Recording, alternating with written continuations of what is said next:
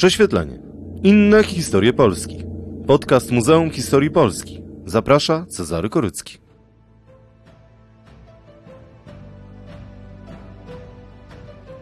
Dziś nie będziemy rozmawiali o szarżach i wygranych bitwach, ale o tym, jak przez wieki było zorganizowane i finansowane Ministerstwo Obrony Narodowej naszej Rzeczypospolitej. Co dziś znaczy mit pospolitego ruszenia i czy wygraliśmy nim jakąkolwiek znaczącą bitwę lub wojnę? Jaka jest prawda o ucieczce Litwinów spod Grunwaldu, najemnikach w wojnie trzynastoletniej i szwedzkim potopie? Dlaczego wreszcie, gdy europejskie mocarstwa rozbudowywały i profesjonalizowały wojsko, jedno z najliczniejszych europejskich państw dysponowało armią podrzędnego księstwa? Kiedy chłopi i mieszczanie tak naprawdę uwierzyli w ideę polskiej niepodległości? Naszym gościem będzie profesor Michał Kopczyński z Muzeum Historii Polski. Ja nazywam się Cezary Korycki i zapraszam na prześwietlenie. Inne historie Polski. Część pierwsza. Od świetności do upadku, czyli jak wojowała Rzeczpospolita. Panie profesorze, dziś rozmawiamy sobie o militarnej historii Polski w szerszym, przekrojowym aspekcie. Najważniejsza polska bitwa i pierwsze skojarzenie. Proszę bardzo. Pierwsze skojarzenie. Pierwsze skojarzenie to jest ta data, co to wszyscy podobno ją pamiętają. 15 lipca 1410 roku. Drugie skojarzenie to jest oczywiście Jan Matejko. Miałem kiedyś taki wykład dla a dzieci naprawdę pierwsza, od pierwszej do trzeciej klasy w ramach Uniwersytetu Dzieci. I pokazywałem e, te takie największe te obrazy Matejki historyczne. Muszę powiedzieć, że te dzieci to kojarzyły. Mam takie wrażenie, że każdy Polak gdzieś tam z kołyski już widzi tego Matejkę, bitwę pod Grunwaldem. Może nie znać tej daty 15 lipca, ale mniej więcej wie. Potem zobaczyłem, że w podręcznikach moich dzieci, mojego najstarszego syna, bo być może te podręczniki na pewno się zmieniły, na poziomie czwartej klasy, czyli takiej właściwie propedeutyki historii, była taka po koloru i obrazki, i była bitwa pod Grunwaldem. Było najpierw, że dwa, dwa miecze, a potem Litwini uciekają. Od razu tutaj powiem, to jest drugie skojarzenie. Pan mnie pytał o pierwsze, ale od drugiego nie mogę uciec. Mianowicie Litwini wcale nie uciekają. I wiemy to dzięki szwedzkiemu historykowi Svenowi Egdalowi, który zaczynał swoją karierę, to był szwedzki mediewista, zaczynał karierę od pracy w e, archiwum e, Zakonu Krzyżackiego w Marburgu. I znalazł tam dokument, który był napisany nie wiadomo przez kogo, na pewno był pisany do wielkiego mistrza, nie wiadomo do którego. Otóż w tym dokumencie jest powiedziane tak. Ten człowiek, który pisze do wielkiego mistrza, jest jakimś, jest jakimś cudzoziemcem i jest y, na pewno wysokiego rodu, bo zwraca się do wielkiego mistrza dość bezpośrednio i mówi w ten sposób, że trzeba uważać, jak walczy się z tymi wschodnimi przeciwnikami, dlatego że oni mają taką tendencję, że udają, że uciekają. I wtedy a ruszamy za nimi w pogoń, rozsypuje się nasz szyk, i może zdarzyć się nieszczęście, tak jak to miało miejsce w czasie Wielkiej Bitwy. Wielka Bitwa to jest oczywiście Grunwald, to jest zupełnie jasne. Kto był autorem tego listu, trudno powiedzieć. Odbiorcą jeden z y, wielkich mistrzów y, po y, Ulryku von Jungingenie, prawdopodobnie Henryk von Plauen, a może Kichmeister, następny wielki mistrz, trudno powiedzieć, ale niewątpliwie jest to bardzo ciekawy dokument, który rzuca całkiem nowe światło. Mm, nowe światło sprzed 60 lat, bo to było odkryte w latach 60. na, na tą bitwę. Jeśli mowa o Grunwaldzie, to od razu pojawia się inne skojarzenie, czyli pospolite ruszenie. Tak, to znaczy to jest pospolite ruszenie, ale to jest y, takie rycerskie pospolite ruszenie. Otóż e, wszędzie w Europie i to właściwie niezależnie od części Europy, mamy do czynienia z pewną ewolucją, jeśli chodzi o służbę wojskową. To znaczy, w pierwszy, pierwszy moment To jest państwo patrymonialne, w którym władca jest właścicielem e, prawda, całego państwa, wszystkich poddanych. To jest e, władca i jego drużyna. Ibrahim Ibn Jakub pisze, że Mieszko I miał 3000 takich drużynników, a którym zapewniał wyżywienie, wiktopierunek, dawał im ubrania, prawda, i wszystko, i włącznie tam dziećmi się opiekował aż do, aż do ślubu córki. Więc, e, więc to jest ta drużyna, to jest podstawa.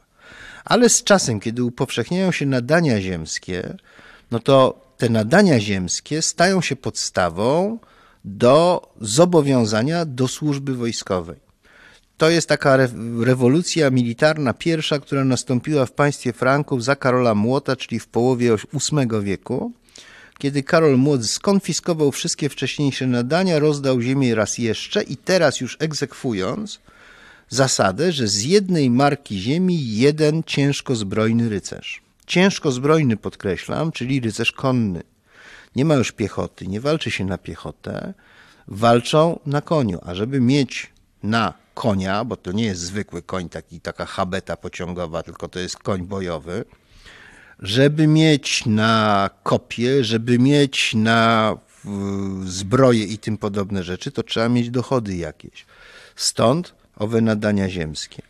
I stąd obowiązek służby wojskowej. Powiem sobie tak, Karol Młot chciał mieć tanie państwo, bo to było tanie państwo, bo nie trzeba było tych żołnierzy utrzymywać, a oni się sami utrzymywali, mieli obowiązek stawienia się do tych działań bojowych i to tak trwało przez całe, prawie całe średniowiecze.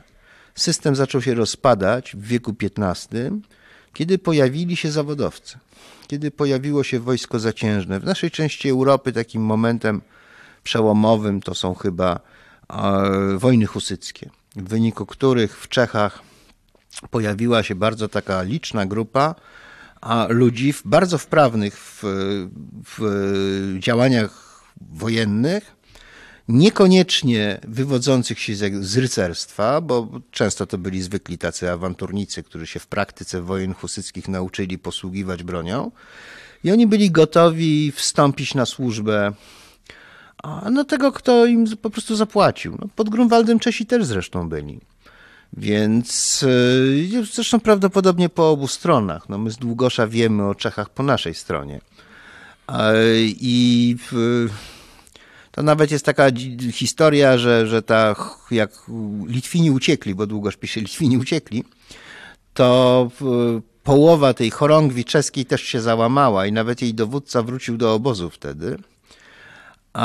I Długosz to komentuje w ten sposób, że stchórzył, jak się do nim żona dowiedziała o tym, że on właśnie z tego pola zbiegł, to już go nie wpuściła do łożnicy. Straszna kara. No, ale to pojawienie się tych zawodowców, którzy byli sprawni, spowodowało załamanie się systemu, jak powiedziałem, no, a zawodowcom trzeba było płacić.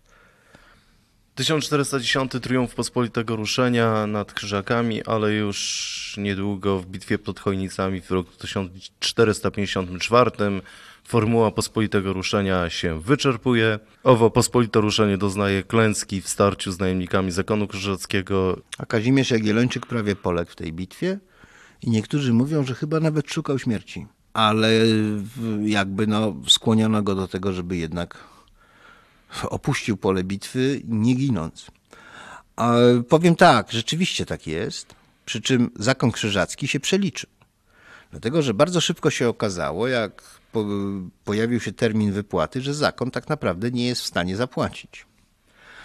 A Wielki Mistrz i zamki zakonne stały się zakładnikami najemników. To zresztą byli Czesi, a na czele takiego no, można było powiedzieć, związku zawodowego najemników, stanął niejaki Ulryk Czerwionka, który zaczął negocjować z zakonem. No wiadomo, beznadziejne negocjacje, zakon nie miał pieniędzy, więc zaczął negocjować e, także z Kazimierzem Jagiellończykiem. A i wtedy Kazimierz Jagiellończyk, który również nie miał pieniędzy, zwrócił się do Gdańska i Gdańsk zapłacił pieniądze. W zamian za tą koronę w herbie, w zamian za przywileje, prawda, które miał, zapłacił pieniądze i zapłaciliśmy Ulrychowi Czerwionce, On nam wtedy oddał Malbork i miał dać też wielkiego mistrza. Ale wielki mistrz podobno uciekł. To nie jest prawda, że uciekł. To znaczy, myśmy wynegocjowali jednak pewien dyskont od, od e, Ulryka Czerwionki. Ulryk Czerwionka uznał, że za dużo dał nam dyskontu, a w ogóle w interesie najemników było to, żeby ta wojna trwała dalej, no bo w ten sposób mogli zarabiać, a nie, że wydadzą wielkiego mistrza Polsce. No i ta wojna trwała dalej. Trwała dalej, y, bo jesteśmy w 1456 roku, dwa lata po Chojnicach, są te targi z Ulrychem Czerwionką, jeszcze 10 lat wojny jest. I to nie jest ostatnia wojna z zakonem, dlatego że następna duża wojna toczona już wyłącznie siłami najemników, to jest 1519-1521 i to jest taka sytuacja, że tak, zakon wynajął, zaczęła się wojna, potem zakonowi zabrakło pieniędzy, oni przeszli na naszą stronę, dalszy ciąg wojny, a potem my nie jesteśmy w stanie zapłacić, prawda? I, i tak ta wojna skończyła się właściwie wynikiem nierozstrzygniętym w 1521 roku. No a wszystko skończyło się 4 lata później sekularyzacją zakonu krzyżackiego i hołdem pruskim. To jest kolejne wielkie płótno Jana Matejki. Ja uważam, że to, co tutaj usłyszeliśmy, wskazuje na podstawowy problem, czyli prowadzenie wojny sprowadza władcę do roli zakładnika swoich żołnierzy. Tak, to znaczy y, jest takim, takim powszechnym marzeniem władców XVI-wiecznych jest to, żeby mieć pieniądze na zapłacenie, na zapłacenie armii. I oni przeważnie tych pieniędzy nie mają. Niektórzy z tych władców, e, syn Albrechta Hohenzollerna nazywał się Albrecht Fryderyk. On był niespełna rozumu, to znaczy był taki zdziecinniały, bym powiedział, w związku z tym nie kontrolował swoich zachowań. I jego ulubioną zabawą było takie bawienie się, jak to dzieci idą do takiego Colorado, prawda, to się jakieś Colorado w moich czasach nazywało i tam są takie piłeczki plastikowe, no się tak nurzają w tych piłeczkach plastikowych. No więc mennica w Królewcu biła specjalne monety bez zawartości kruszcu, a wyglądały jak monety, tylko nie miały kruszcu.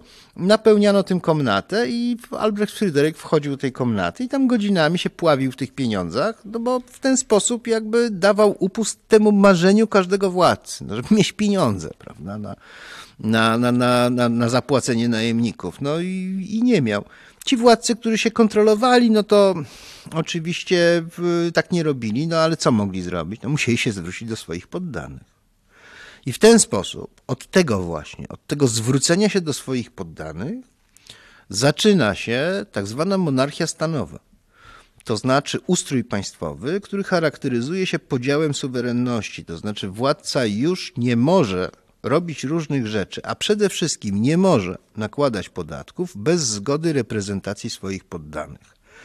Tak dochodzimy do parlamentu angielskiego, a w połowie XIII wieku tak dochodzimy do genezy Sejmu polskiego w XV wieku, bo trzeba tutaj zwrócić uwagę, że nie tak dawno było obchodzone przecież 550-lecie parlamentaryzmu polskiego, 1468 rok. No o czym te negocjacje tam były? No one były właśnie o pieniądzach, o podatkach. To jest dwa lata po wojnie trzynastoletniej, a różne kolejne wojny się szykują, więc, więc to jest gigantyczny przełom. I powiem tak, jest jeszcze jeden dalszy rozdział do tego.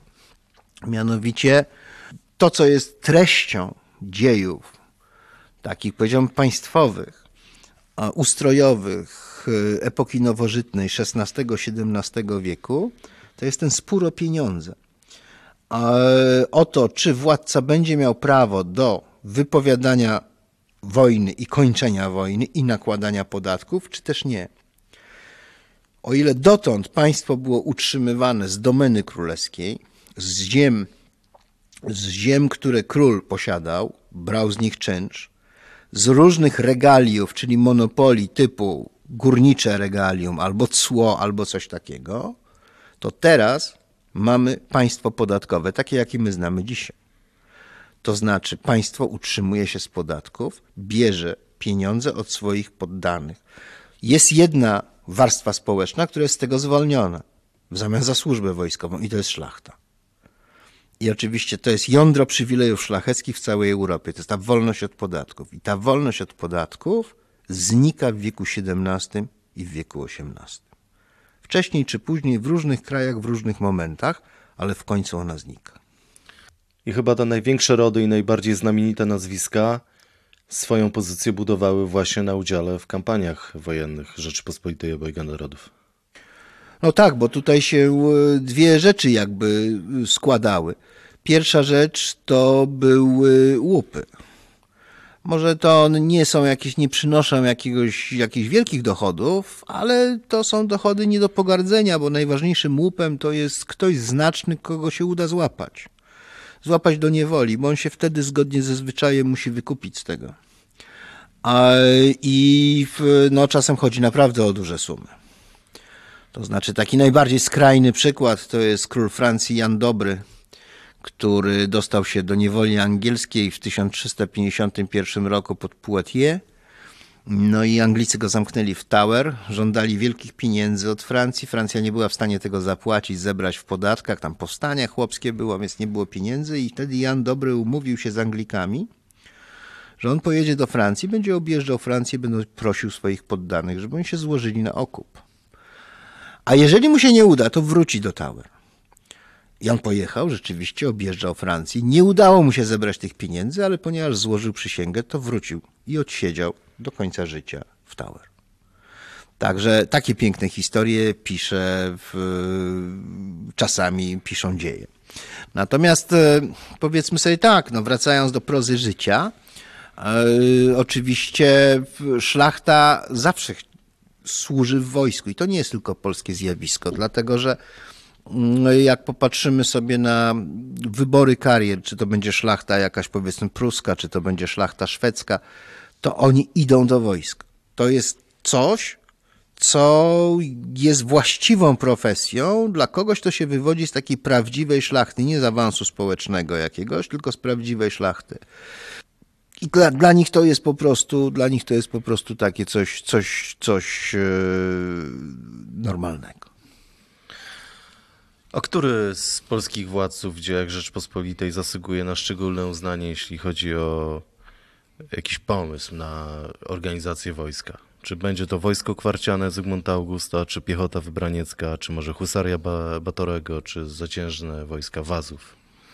Znaczy wojsko kwarciane to jest, to nie jest jakaś reforma wojskowa, to jest kwestia finansowania Samo pojęcie kwarty to jest, e, to są te sejmy połowy XVI wieku, gdzie dochodzi do kompromisu, to znaczy sejmy uchwalają podatki, ale mówią, że my to robimy ostatni raz. I należałoby ściągać skuteczniej pieniądze z starostw. E, I wtedy wymyślono taki system, że dochody, czysty zysk ze starostwa dzielić się będzie na pięć części, 20% dostanie dzierżawca starostwa, a, a z pozostałych czterech części, czyli 80% tej sumy, jedna czwarta trafi do skarbu, który się mieścił na zamku w Rawie Mazowieckiej. Zamek stoi do dzisiaj, chociaż nie cały. I z tego będzie finansowana obrona przed Tatarami, bo to stałe te były coroczne te najazdy tatarskie. W związku z tym tam stało takie wojsko, które, które było, miało charakter stały. I to się, stąd się nazywa wojsko kwarciane. Trzy czwarte miały trafiać do skarbu królewskiego, praktyka była inna, no ale to nieważne. Natomiast e, tak, no ja sobie myślę tak, Batory oczywiście to są wielkie zwycięstwa nad e, Iwanem Groźnym i ta piechota Batorego, piechota węgierska, prawda, albo właśnie wybraniecka też, to jest niewątpliwie jest to duże osiągnięcie, szczególnie dlatego, że myśmy zostali zmuszeni w tej wojnie, no ale też w następnych wojnach do oblężeń. Nie mogło być trzonem armii, a czy właściwie, no, prawda, przewagą armii nie mogła być kawaleria, dlatego że przeciwnik, zdając sobie sprawę, że przegrywa bitwy kawaleryjskie, a przegrywali w większości z nami, zamykał się w zamkach i potrzebne było oblężenia i do tego była potrzebna piechota. Tej piechoty i tak było za mało. Ja myślę sobie, gdyby myśleć o czasach e, nowożytnych i o reformach wojskowych, nie o wielkich wodzach, tylko o reformach wojskowych, to najwyżej sobie cenię próbę reform wojskowych Władysława IV z lat 30. XVII wieku. To już jest ten moment, kiedy były pierwsze wojny ze Szwecją Gustawa Adolfa i pierwsze klęski ponosiła Rzeczpospolita.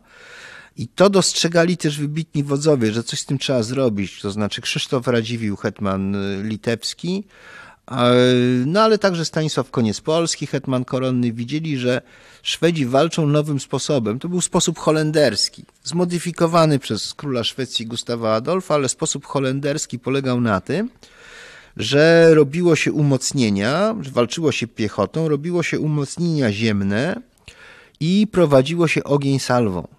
Taki, który mógł załamać na przykład atak kawaleryjski husarii, czy, czy, czy coś takiego. Jak mi się udało to zrobić, no to wtedy wygrywali. I trzeba było, Władysław IV stwierdził, że trzeba w Wojsku Polskim stworzyć dwojakiego rodzaju formacje, to znaczy utrzymać tą jazdę, utrzymać tą husarię, utrzymać tą piechotę węgierską, ale jednocześnie stworzyć jakby taki oddzielny korpus, który się będzie nazywał autoramentem cudzoziemskim. To znaczy będzie kawaleria to będzie rajtaria, piechota to będzie taka piechota według wzorców zachodnich. To jak znamy z potopu, tylko prawda, w, w, po drugiej stronie oni występują. Mm, I to tak trzeba zrobić. Z tego nic nie wyszło. Przede wszystkim dlatego, że to było bardzo kosztowne. Po drugie, dlatego, że Sejm tego nie chciał poprzeć, dlatego że uważał, że Władysław IV dąży do, e, czy może dążyć do jakiegoś wzmocnienia swojej władzy kosztem Sejmu. No i z tego nic nie wyszło także dlatego, że żołd w, tej, w tym autorymencie cudzoziemskim był wysoki. I jak był wysoki żołd, to oczywiście autorament y, rodzimy no nie chciał się z tym pogodzić. No jak tak może być? Tym bardziej, że w tej rajtarii, w tej y, piechocie, no to byli jacyś ludzie, no owszem, część z nich była szlachtą z całą pewnością, to była szlachta gdzieś tam pochodząca mm, z Inflant na przykład, ale no sporo przynajmniej podoficerów czy młodszych oficerów to byli ludzie mieszczańskiego pochodzenia. Jak to? Ja, szlachcic, mam dostawać mniej niż jakiś łyk? To było powszechne rozumowanie, więc tutaj, tutaj też taki konserwatyzm wojskowy zadecydował, że z tych reform niestety nic nie wyszło. To była nieduża grupa ludzi, bardzo dobrze wyszkolonych, których w momencie, kiedy się nie udało tego sfinansować i Sejm nakazał ich rozpuścić, no to trzeba było ich rozpuścić i tutaj już od razu pojawili się agenci z pól y, wojennych y, y, wojny trzydziestoletniej, szczególnie Francuzi, którzy natychmiast tych ludzi podkupili przez nas wyszkolonych, ale nieużytych. Ale wszystko to, o czym mówimy, sprawia, że tradycyjne pojęcie pospolitego ruszenia jest jakimś wielkim mitem, bo tak naprawdę pospolitym ruszeniem, może poza tym wspomnianym wcześniej Grunwaldem, nie wygraliśmy żadnej znaczącej bitwy, ani żadnej znaczącej wojny. No, powiedziałbym, że nawet żeśmy coś przegrali. To znaczy przynajmniej w nowożytnych czasach, no bo to są, to są te sławne piławce.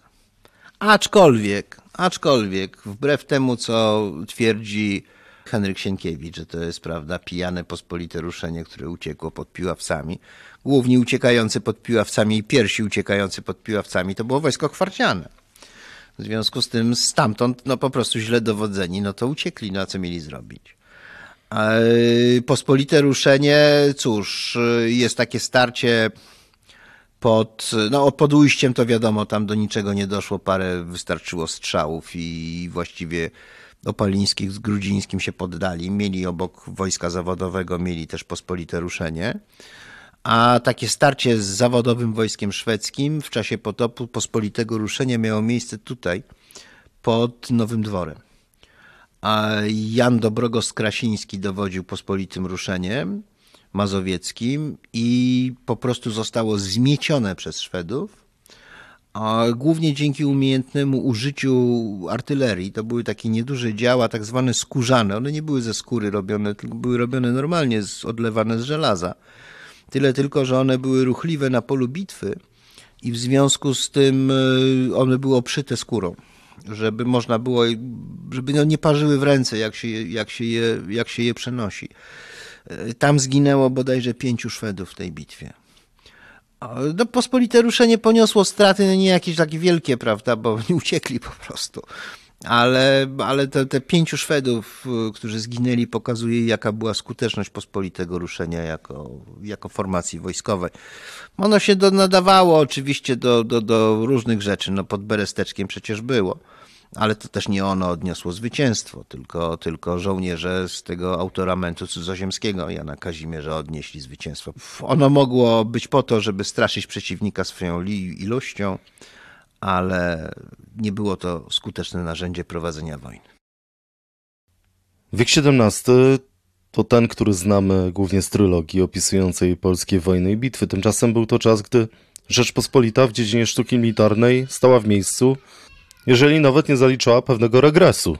E, no cóż, XVII e, wiek w ogóle jest wiekiem przełomowym i to pod wieloma względami. To znaczy, to jest wiek rewolucji naukowej, prawda, ale to jest e, też wiek pełnej profesjonalizacji armii. I tutaj Rzeczpospolita rzeczywiście już nie dawała rady. Tylko trzeba pamiętać o tym, że takie pewne złudne poczucie bezpieczeństwa dawała Rzeczypospolitej charakterystyka teatru wojennego. Dlatego, że Rzeczpospolita jest rozległym krajem, czy była rozległym krajem, a stosunkowo rzadko zaludnionym, który był strasznie trudny do opanowania. I jak można kraj opanować? Kraj można opanować w ten sposób, że opanowuje się większe miasta i opanowuje się twierdze, fortyfikacje, których w Rzeczypospolitej było stosunkowo niedużo. I w Rzeczypospolitej dobrze się sprawdzało na przykład jazda, bo przenosiła się stosunkowo szybko z miejsca na miejsce, potrafiła uderzyć w przeciwnika w takim mało spodziewanym momencie. Opowiadam, krótko mówiąc, historię potopu. Szwedzi bili właściwie siły polskie w każdym starciu, poza Warką, prawda? To właściwie w każdym takim starciu, które się rozgrywało według pewnych reguł, no to nas bili. Ale nie byli w stanie opanować kraju, dlatego że liczba ufortyfikowanych miejsc, które opanowali, była zbyt mała. A nie potrafili rozwiązać problemu komunikacji między Morzem Bałtyckim a powiedzmy Krakowem, prawda? Gdzieś tam po drodze te różne transporty wojskowe, czy to z uzupełnieniami, czy z łupami, były napadane, rozbijane, rozkradane. W związku z tym Karol Gustaw, który wszedł do korony, wszedł głównie z piechotą, z niewielką ilością jazdy, tak jak to zwykle robić w Niemczech, prawda, w czasie wojny 30-letniej, wkrótce zmienił te proporcje, dlatego że zaczął mieć więcej jazdy, używać. Często, często byli to zresztą Polacy, którzy przeszli na stronę szwedzką. No ale i tak nie dawał rady. W związku z tym, kiedy Dania zagroziła wypowiedzeniem wojny w roku 57, a w 58 tą wojnę wypowiedziała, a, no to Szwedzi się wycofali, ale wycofując się, Karol Gustaw poniszczył wszystkie umocnienia. To wtedy idą w powietrze, wybucha zamek w Łowiczu, prawda? I wszystko to, co jest poniżej Torunia, na południe od Torunia, to po prostu idzie, zostaje wysadzone w powietrze, żeby zostawić pusty kraj bez, bez, bez yy, umocnień. Yy, ja powiem w ten sposób, no, wielu ludzi w Rzeczypospolitej to wycofanie się Karola Gustawa, mimo że on tak naprawdę nie poniósł żadnej jakiejś walnej klęski, potraktowało jako dowód siły Rzeczypospolitej i zwycięstwa. Nawet elektor brandenburski Fryderyk Wilhelm, który w testamencie politycznym dla swojego syna pisał: Trzymaj się zawsze Rzeczypospolitej, która nigdy nie wymiera. No, wydawało się, że już naprawdę będzie, będzie, będzie pobita, a jednak nie. To nam dawało złudne poczucie bezpieczeństwa, które właściwie załamało się w czasie Wielkiej Wojny Północnej gdzie Karol XII był w stanie opanować Rzeczpospolitą, przynajmniej na taki czas, na jaki potrzebował, zrabować ją dokumentnie, wywołując jakieś, jakieś koszmarne konsekwencje. No ale to takie poczucie, prawda, bezpieczeństwa złudnego i przy okazji takiego cieszenia się, że nie trzeba płacić zbyt dużych podatków, trwało aż do Sejmu Wielkiego i dopiero w czasie Sejmu Wielkiego jest uchwała o 100 tysiącach, armii 100 tysięcznej na samym początku i tak zwanym ofiarze dziesiątego grosza, podatku na jej utrzymanie. No ale też było za mało czasu, żeby armię stutysięczną zrobić. I potem jest księstwo warszawskie, dużo mniejsze niż Rzeczpospolita, które ma armię 40-tysięczną. I to jest mniej więcej tyle, co duża Rzeczpospolita w przeddzień wojny polsko-rosyjskiej 1792, bo tyle z tych 100 tysięcy zostało i księstwo, które jest na zupełnie innych zasadach zorganizowane i też wystawia taką armię 40-tysięczną, a ma dużo mniejszy teren, także potencjał był duży. Część druga. Gdy wojna staje się zjawiskiem masowym.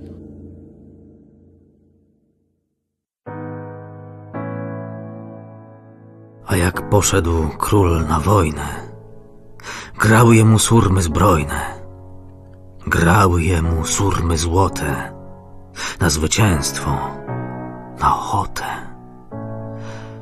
na zwycięstwo, na ochotę. A jak poszedł Stach na boje, zaszumiały leśne zdroje, zaszumiało kłosów pole, na tęsknotę, na niedolę, na tęsknotę, na niedolę. A na wojnie świszczą kule, lud się wali jako snopy, a najdzielniej biją króle, a najgęściej giną chłopy. No to jest wiersz, którego autorki i tytułu nawet nie trzeba przedstawiać. Rok 2022 jest rokiem Barii Konopnickiej. Ja ten poemat znam od czasów szkoły podstawowej i w odniesieniu do tego, o czym rozmawiamy, czuję się delikatnie mówiąc oszukany. Bo skoro wojna i nawet pospolite ruszenie było dla szlachty, to żaden Stach na wojnę nie chodził. Mamy do czynienia z nieporozumieniem? Nie, nie jest nieporozumieniem. Konopnicka pisze w XIX wieku, pisze niesłychanie realistyczny ten wiersz. XIX wiek to jest zupełnie nowa rzeczywistość. Ta nowa rzeczywistość zaczęła się w czasie rewolucji francuskiej 1793, kiedy Republika Francuska, rządzona wtedy przez Jakobinów, stanęła na krawędzi klęski, wezwano do poboru powszechnego. Że niby jakość zostanie zastąpiona przez ilość. I to było pierwsze takie wojsko, wojsko narodowe, powiedzmy sobie. I ta tradycja była teraz dalej w XIX wieku kontynuowana. Z tym, że no, o ile Francuzi w 1793 roku myśleli o całych rocznikach, prawda, powoływanych do wojska, no to, to w XIX wieku raczej całych roczników do wojska się nie brało. Brano, tak, no takie armie typu, typu francuska to liczyły 600 tysięcy ludzi i w związku z tym, jak była naturalna wymiana, bo ktoś tam odchodził, umierał, prawda, czy coś takiego, no to trzeba było z tego nowego rocznika wziąć odpowiednią ilość, a nie, że koniecznie wszystkich prze, przeszkolić. No ale to oznaczało, że do poboru stają po prostu zwykli ludzie i staje właśnie ten Stach.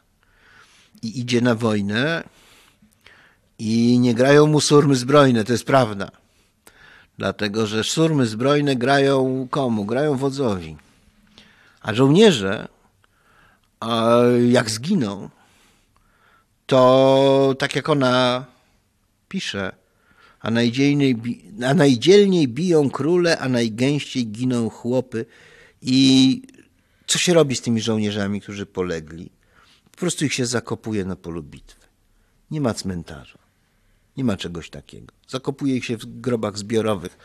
Teraz były wykopaliska prowadzone na reducie Ordona.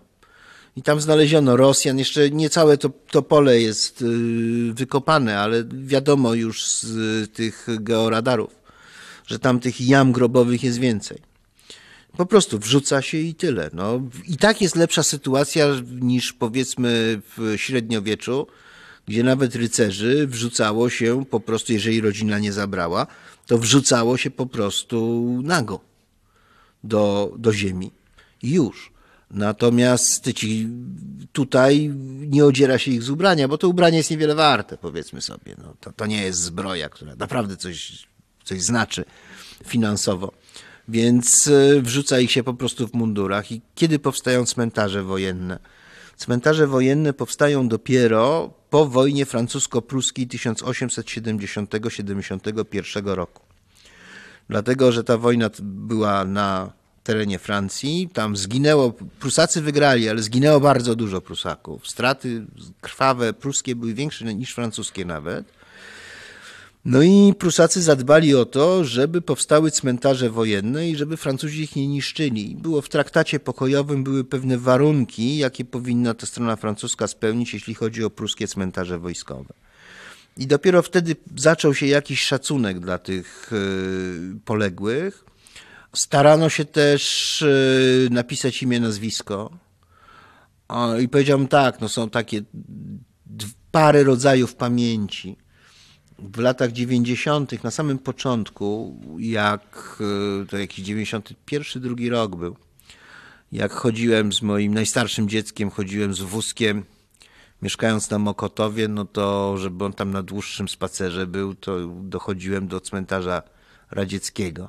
To jest ten na Żwirki i Wigury. I ten cmentarz radziecki, jak ktoś tam był, to wie, że tam jest niewielka ilość ludzi, którzy, którzy mają jakieś nazwiska na tych płytach.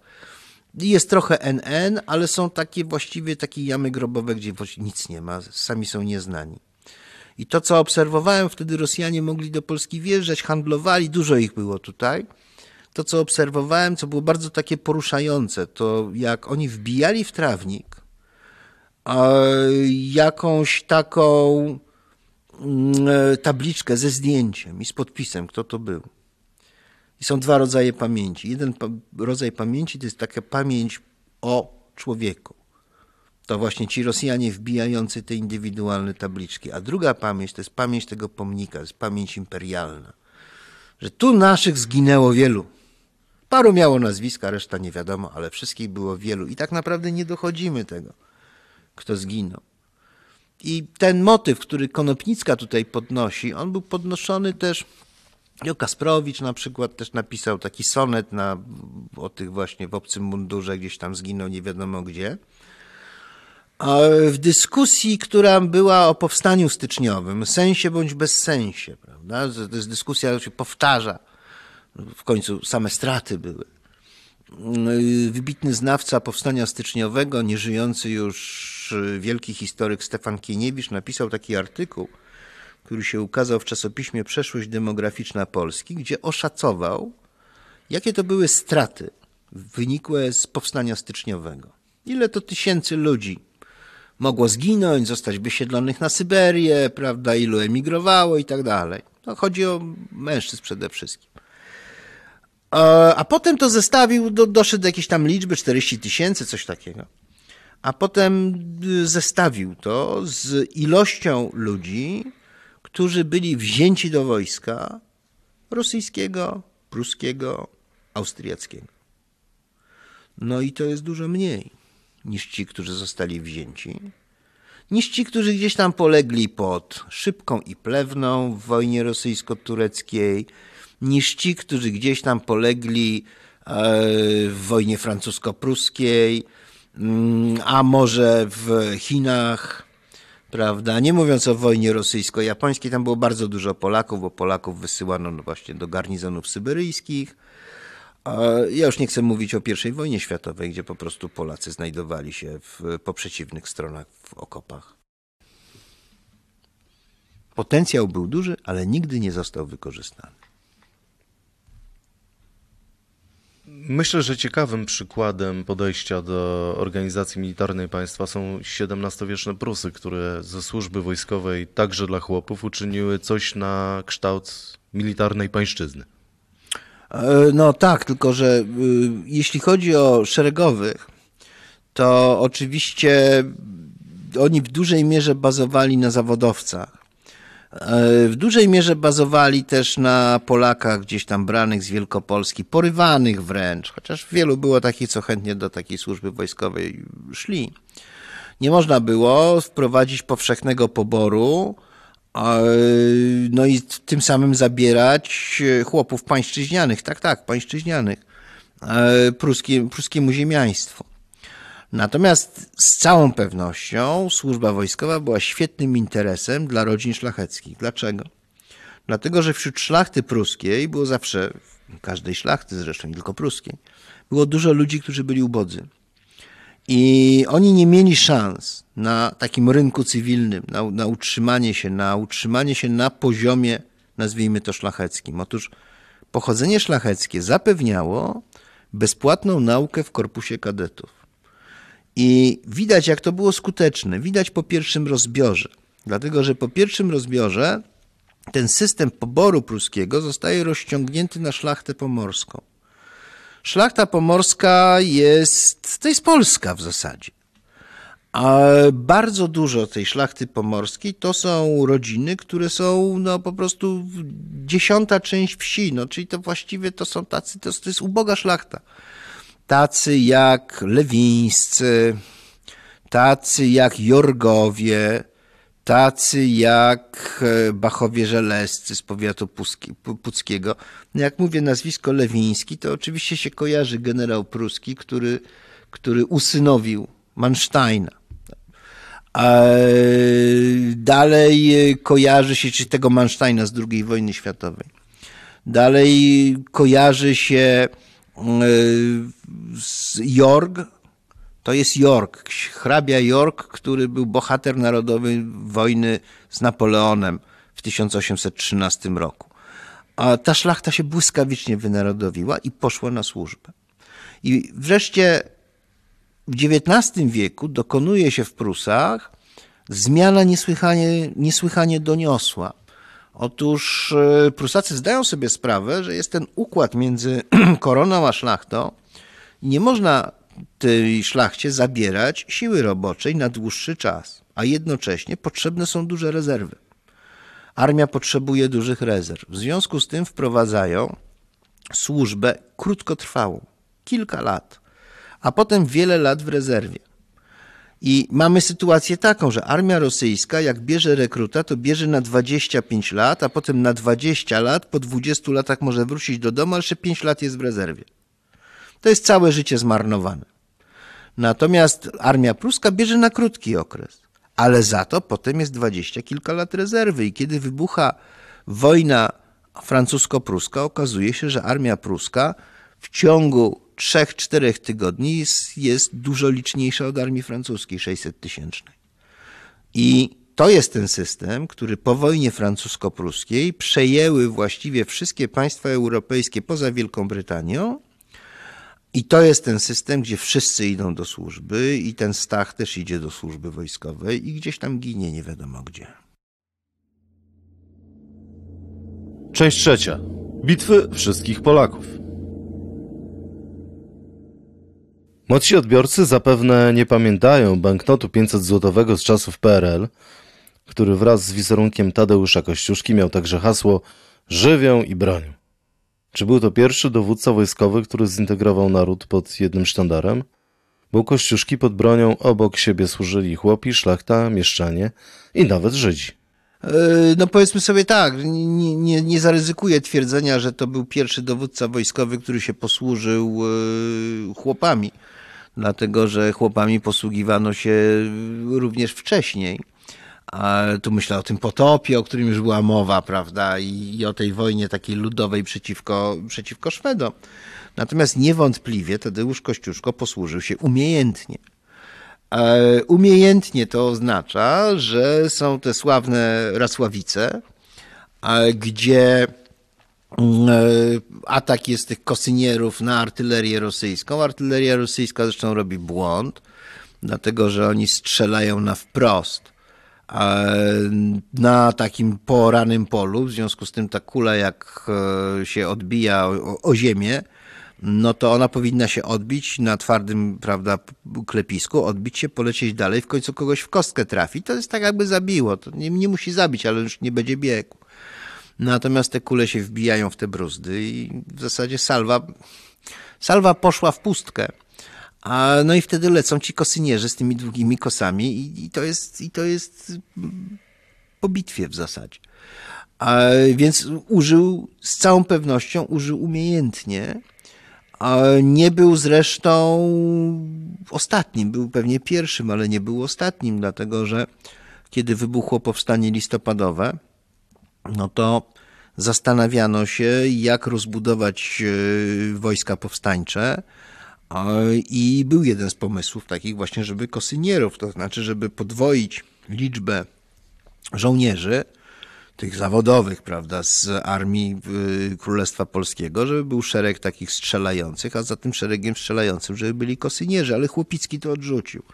Uznał, że to będzie, no, że to jest takie rozwiązanie nieprofesjonalne. Trudno mi powiedzieć, czy miał rację, czy nie miał racji. Może miał, no. W końcu Chłopicki znał się lepiej na prowadzeniu wojen, wojen w epoce napoleońskiej niż ja. Więc, więc y, mogę mu tutaj przyznać rację. Ale przenieśmy się może w czasy młodości Józefa Chłopickiego, który brał przecież udział w e, insurrekcji kościuszkowskiej, gdzie przecież walczyli także i mieszczanie, i Żydzi. Tak, i jak najbardziej. To znaczy tutaj, jeśli chodzi o Żydów, to jest ten sławny pułk jazdy Berka Joselewicza złożony z Żydów. E, Trzeba powiedzieć, że oni się zorganizowali, natomiast nie mieli dostatecznej ilości koni. Dlatego ten pułk się tak naprawdę nie zmaterializował, nie z ich winy, ponieważ konie pochodziły z, ze wschodnich terenów Rzeczypospolitej, no a one były pod kontrolą rosyjską. W związku z tym, no a nie można było użyć zwykłych koni, takich rolniczych, no bo one się nie nadawały po prostu do, do prowadzenia działań wojennych. Jeśli chodzi o mieszczan, to oczywiście, no przecież mamy Kilińskiego, który jest y, symbolem tego powstania w Warszawie. Mamy spisek warszawski, który jest bardzo na mieszczan, bardzo, bardzo wielu mieszczan w nim uczestniczy. Więc y, no, mamy wreszcie te sławne sceny wieszania zdrajców, które są też przez mieszczan mm, zrobione. Zresztą zawsze taka, taka, taka, takie wystąpienia rewolucyjne pociągają mieszkańców miast, być może z powodu pewnego złudnego takiego poczucia e, anonimowości, jakie daje miasto. Zwracam uwagę, że kiedy uchwalono Konstytucję 3 maja, to posłowie szli na zamek a przez takie szpalery ludzi, to byli mieszczanie i wojsko. Nie, nie, nie wojsko jakieś stojące w szeregach, ale, ale prawda, wojsko. No to miało taki powodować wrażenie, że jak nie uchwalicie, to nie wiadomo co będzie. Stracimy kontrolę nad tym, co tutaj się dzieje. W powstaniu listopadowym, no oczywiście na samym początek, noc listopadowa była, rozgrywała się w taki sposób, że, że właściwie miasto się nie przyłączyło. A jest ta sławna historia o tym, jak ci po tym ataku na Belweder ci podchorążowie idą w kierunku E, centrum miasta, w kierunku zamku i napotykają kolejnych generałów i proszą ich, żeby oni wzięli e, przywództwo. Ci się nie godzą, więc do nich strzelają, zabijają tych generałów, a kiedy wchodzą na nowy świat, to wszystkie okna się zatrzaskują. Ale to jest normalna reakcja, bo już w ciągu następnych kilku dni okazało się, że było bardzo dużo ochotników, którzy chcieli wziąć udział w, w powstaniu, zgłaszali się żeby, żeby zasilić szeregi wojska. To w dużej mierze zresztą studenteria Uniwersytetu y, Warszawskiego. A jaka jest prawda o masowym udziale chłopów w powstaniu styczniowym? To trudno jest powiedzieć, to znaczy nie można mówić o masowym udziale chłopów. Wiadomo, że w niektórych regionach chłopi uczestniczyli w wydarzeniach e, powstańczych po stronie, po stronie powstańców, ale nie można mówić tutaj o żadnej masowości. Raczej dominowała postawa wyczekiwania. I to jest zupełnie naturalne, dlatego że rząd powstańczy e, zapowiedział i zresztą starał się zrealizować, wymusić realizację uwłaszczenia chłopów, ale rząd powstańczy, no to było co? No to było jakieś pieczęcie, to było od czasu do czasu oddział partyzancki, który przychodził do wsi, który po, no, nawet potrafił czasami dziedzica nieposłusznego powiesić. Odsyłam do wspomnień Józefa Oksińskiego, dowódcy, który takie właśnie wieszanie organizował. Natomiast y, oni przyszli, a potem zniknęli. A kto miał realną władzę? Realną władzę mieli kozacy, w związku z tym dominowały postawy wyczekiwania może nie tak jak Żeromski opisuje, że wszyscy chłopi, prawda, rozdziebią nas kruki wrony. To tak nie było, ale do, do, dominowało wyczekiwanie i to jest zrozumiałe, bo jak się popatrzy, co się działo w Europie Zachodniej w czasie wiosny ludów, to tam siłą rewolucyjną wcale nie byli chłopi, tam siłą rewolucyjną było miasto. A ta rewolucyjny zapał trwał stosunkowo krótko, kiedy on opadał, no to się okazało, że ci władcy tamtejsi, czy to będzie Franciszek Józef I, y, Józef I y, czy to będzie, czy to będzie król Prus, mm, odwoływali się do chłopów i nagle zorientowały się elity europejskie, że ostoją władzy, tej, która jest, są chłopi, bo oni mają coś do stracenia. Bo oni mają do stracenia ziemię, która jest, i oni w związku z tym łatwo jest ich, że tak powiem, zidentyfikować. I w związku z tym no, trzeba im iść na rękę, bo oni są tym takim elementem mającym dużo do stracenia, a więc nierewolucyjnym. Czy tak naprawdę, jeśli chodzi o polską historię, to pierwsza prawdziwie obywatelska obrona niepodległości to była wojna polsko-bolszewicka, gdzie w szeregach byli wszyscy bez względu na stan? I przede wszystkim szerokie masy chłopskie. Ja boję się takiej generalizacji, szczerze powiedziawszy, bo nie wiem, czy ja kogoś tutaj nie, yy, nie urażę. A co do samej wojny bolszewickiej, to ona ma wyraźnie dwa etapy. To znaczy, jeden etap to jest ten taki etap legendarny, o którym my wszyscy pamiętamy. Ksiądz Skorupka, Armia Ochotnicza, Haller, prawda? A jacyś e, uczniowie, którzy tam, prawda, ledwie umieją strzelać, a, a, a idą pod Radzymin. Ale trzeba pamiętać, że jest też taka rzeczywistość wojny 20 roku, jak z powieści Rembeka. To znaczy odwrót, klęska, dezercja. Jest taki, w której z jednej z tych powieści, już nie pamiętam w której właśnie, Stanisława Rembeka jest taki moment, jak się wycofują ze wschodu i trafiają na linię okopów niemieckich, tych z 1918 roku. I narrator pisze w ten sposób, taką ma refleksję, że trafiliśmy do jakichś luksusowych budynków nieznanej nam wyższej cywilizacji, prawda? Bo to jest taka wojna ten, mruchowa tego 20 roku, jakieś ledwie jakieś tam okopy robią, a to po prostu była jakaś nowa cywilizacja. Mm, więc y, jest rzeczywiście ogromna dezercja. I to, co następuje, to jest taki cud nad Wisłą. A właśnie, myślę, że to jest właśnie cud nad Wisłą. To to, że gdzieś tak właśnie w lipcu 20 roku nagle się okazuje, że jest ten potencjał społeczny obrony bardzo duży, i te nastroje takiej obrony nieustępliwej, że one zwyciężają, że przełamany zostaje demoralizacja, która jest zawsze efektem, a klęski zawsze efektem cofania się. I to jest prawdziwy cud, bo sama bitwa nie jest żadnym cudem. Sama bitwa jest po prostu realizacją pewnego planu wojennego, a, I już, no bo gdybyśmy to wszystko określali mianem cudów, no to każda wojna by się kończyła jakimiś cudami, takim czy, czy innymi. Więc to nie był żaden cud. Natomiast prawdziwy cud nastąpił w zmianie nastrojów społecznych. Podcastów Prześwietlenie inne historie Polski wysłuchasz na YouTube, Spotify, Google Podcast, Audiotece, a także na innych platformach streamingowych. Chcesz być na bieżąco? Subskrybuj kanał Muzeum Historii Polski.